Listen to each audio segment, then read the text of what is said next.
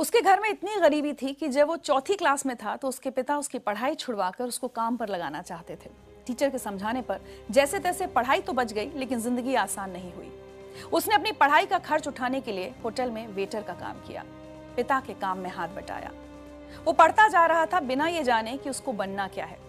लेकिन एक बार एक अधिकारी ने उसके पिता से रिश्वत मांगी और उस दिन शेख अंसार अहमद ने यह तय कर लिया कि वो एक अधिकारी बनेगा।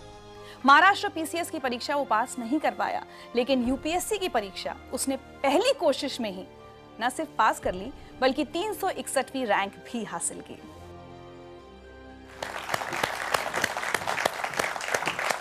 बहुत बहुत बहुत स्वागत है आपका ज़िंदगी लाइव में। मुझे बहुत अच्छा लग रहा है इतने यंग ऑफिसर को अपने सामने देखकर। चाहूँगी कि आप सबको बताएँ कि किस उम्र में आपने यूपीएससी की परीक्षा क्लियर की है? आ, मैं इक्कीस साल का था तब मेरा रिज़ल्ट आया था। इक्कीस साल की उम्र में मैंने एग्ज़ाम क्लियर की थी। And you been one of the youngest जी। वाह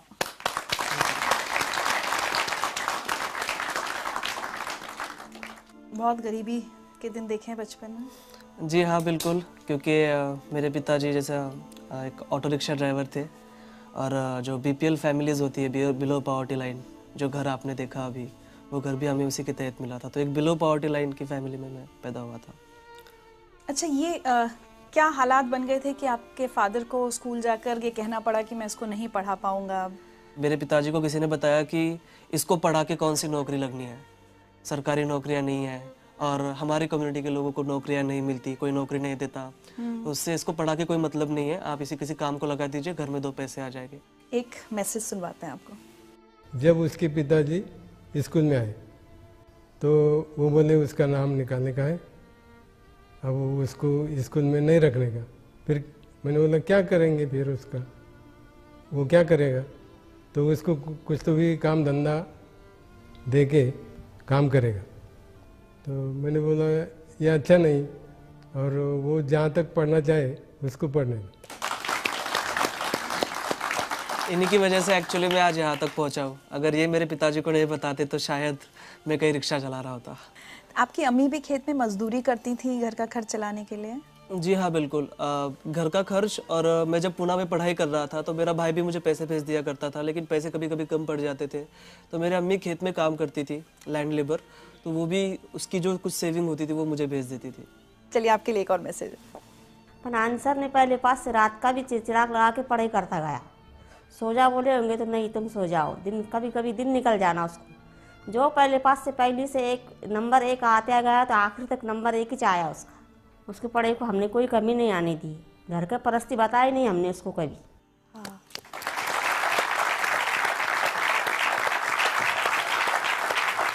और उस दौरान भी परिवार की स्थिति तो बदली नहीं थी दिक्कतें थी। उस समय भी आपको बहुत काम वाम करना पड़ा अपनी किताबों का खर्च उठाने जी।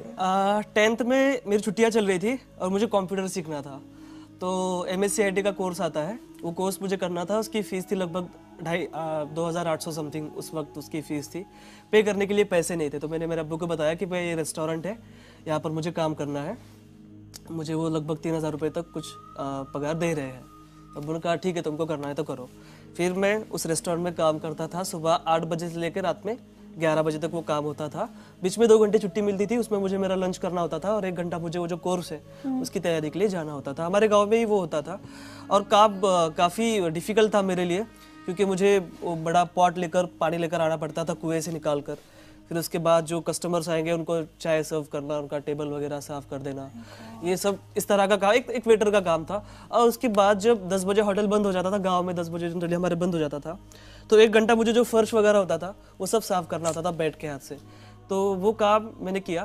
तो घर में सिर्फ़ आप ही सबसे ज़्यादा पढ़े लिखे हैं बाकी सबकी पढ़ाई छूट गई काम करने लग गए या शादी हो गई बहनों की? जी घर में नहीं पूरी जनरेशन का मैं फ़र्स्ट ग्रेजुएट हूँ। हमारे पूरी जनरेशन में कोई पढ़ा नहीं है। तो घर का मैं अकेला ही सबसे ज़्यादा पढ़ा लिखा हूँ। और बाकी के जो बहनों की शादी हो गई थी जल्दी और भाई जब फिफ्थ स्टैंडर्ड में था तब से वो मेरे माँ बाप के पास काम करता था।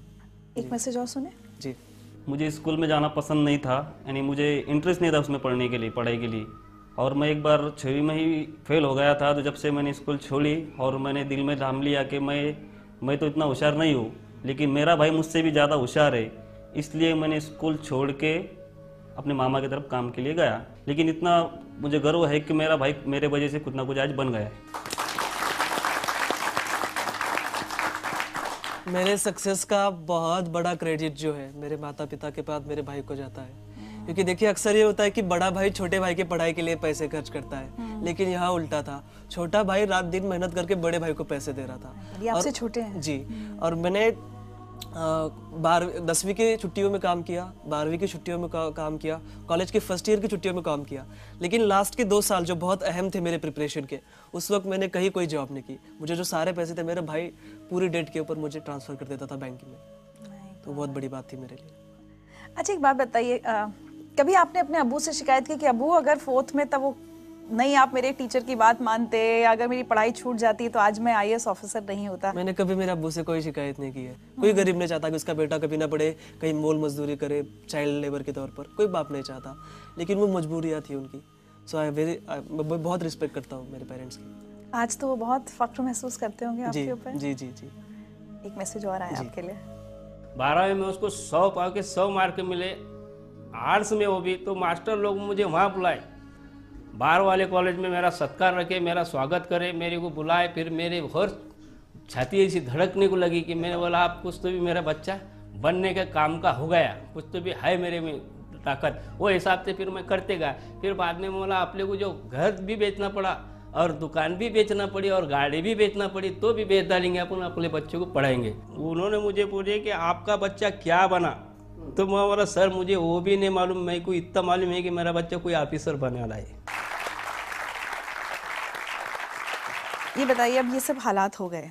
उसके बाद ग्रेजुएशन और दिमाग में ये कब आया कि मुझे यूपीएससी मतलब गाँव में जैसे आप पले बड़े आपको पता भी नहीं होगा कि यूपीएससी की परीक्षा भी कुछ होती है।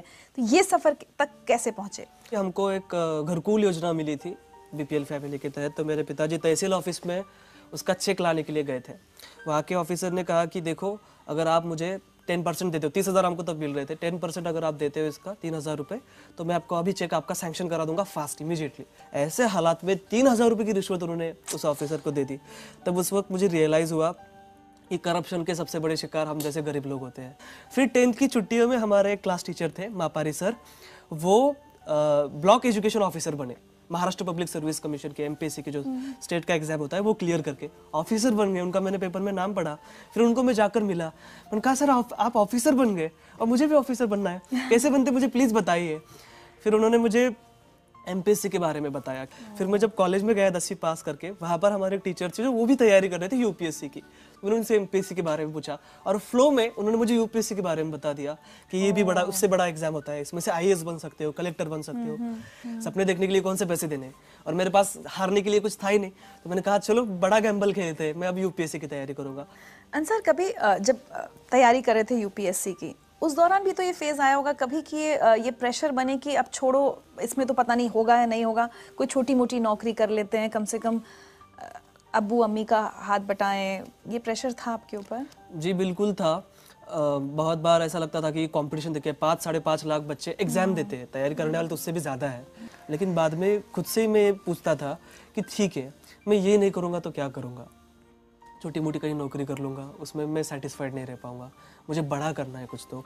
और मैं पढ़ाई भी नहीं छोड़ सकता था क्योंकि देखिए मेरे सामने दो ही ऑप्शन थे डू और डाई इसमें मुझे करना ही था। और वही रीज़न है कि मैं इतनी फ़र्स्ट अटेम्प्ट में इक्कीसवीं साल की उम्र में ये क्लियर किया हूँ, क्योंकि मेरे पास दूसरा कोई ऑप्शन नहीं था। एक मैसेज और है आपके लिए। जब यूपीएससी मेंस का रिज़ल्ट लगा उस दिन मैंने तुझे कॉल किया था। और मैंने तुझे सबसे पहले बताया कि तू पास हो गया है। उस शाम हम मिले भी थे। तू बहुत बहुत खुश और इमोशनल था। मैं भी वो खुशी ज़ाहिर कर रहा था। पर उस इतने बड़े दिन भी तेरे पास खाने के लिए पैसे नहीं थे। हम दोनों ने हमारे घर पे ही खाना खाया था।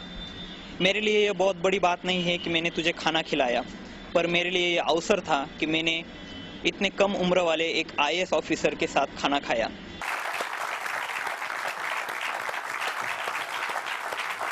उन्नीस फरवरी के दिन मैं लाइब्रेरी में बैठा पढ़ाई कर रहा था और मुझे इसका फ़ोन आया। तो कहा, अंसार, यूपीसी का रिज़ल्ट आ गया। मैंने कहा माय गॉड मेरे वहाँ पर हार्ट बीट बढ़ गए। मैं समझ में नहीं आ रहा था मैं क्या करूँ। उसने कहा, तेरा रोल नंबर बता। मैंने कहा, ले लो भाई। मैंने उसको मेरा रोल नंबर भेजा और उसने मुझे कॉल करके बताया कि कॉन्ग्रेचुलेशन तुम पास हो गए हो। मैं आपको बता नहीं सकता कि वो खुशी क्या थी। मुझे ऐसा लग रहा था कि मैं सातवें आसमान पर हूँ। मेरे पैर ज़मीन पर ही थे, लेकिन मैं बहुत ज़्यादा खुश था। उस दिन शिव जयंती थी, पूना में नगाड़े बज रहे थे और मुझे ऐसा लग रहा था कि ये मेरे जीत के लिए बज बज रहे हैं। शिव जयंती के दिन मुझे ऐसा लग रहा था कि मुझे गिफ्ट मिल गया हो कोई। मैं बहुत खुश था। मैं मेरे दोस्तों के पास गया हमने सेलिब्रेट किया। अब डिसाइड किया कि चलो बाहर खाने के लिए चलते हैं। अब जनरली देखिए एक रूल तो ये है कि जो कुछ जीतता है उसको ही खिलाना पड़ता है उसको ही बिल पे करना पड़ता है। लेकिन मेरे फ्रेंड्स को पता था कि बंदे के पास पैसे नहीं है। तो उन्होंने कहा कि यार छोड़ो यार बाहर क्यों जाना रूम पर ही खा लेते तो हमने उसके रूम पर ही खाना खाया था।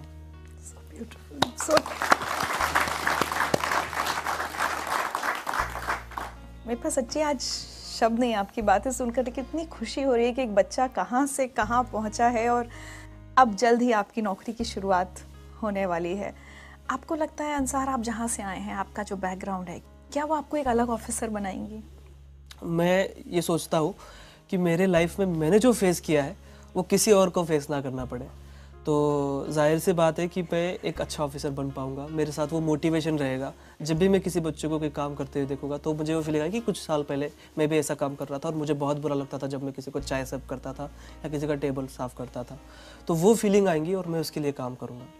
तो मुझे लगता है कि मैं एक अच्छा ऑफिसर बन पाऊँगा just because of my background आज अगर पीछे मुड़ के देखते हैं और अपनी ज़िंदगी की कोई एक चीज़ बदलना चाहें तो क्या होगा?